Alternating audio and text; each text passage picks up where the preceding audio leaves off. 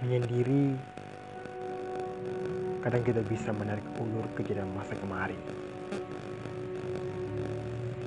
Dan lain harinya lagi.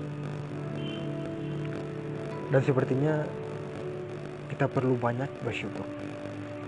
Kenapa? Karena masih diberi hidup, bisa makan, dan aktivitas seperti biasanya. Jika sedang begini,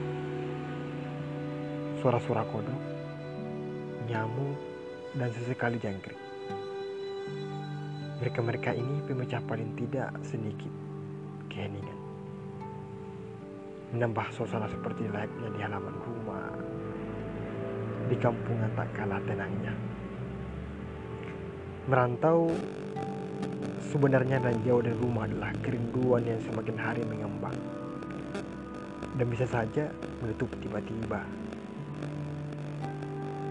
Saya rindu semuanya.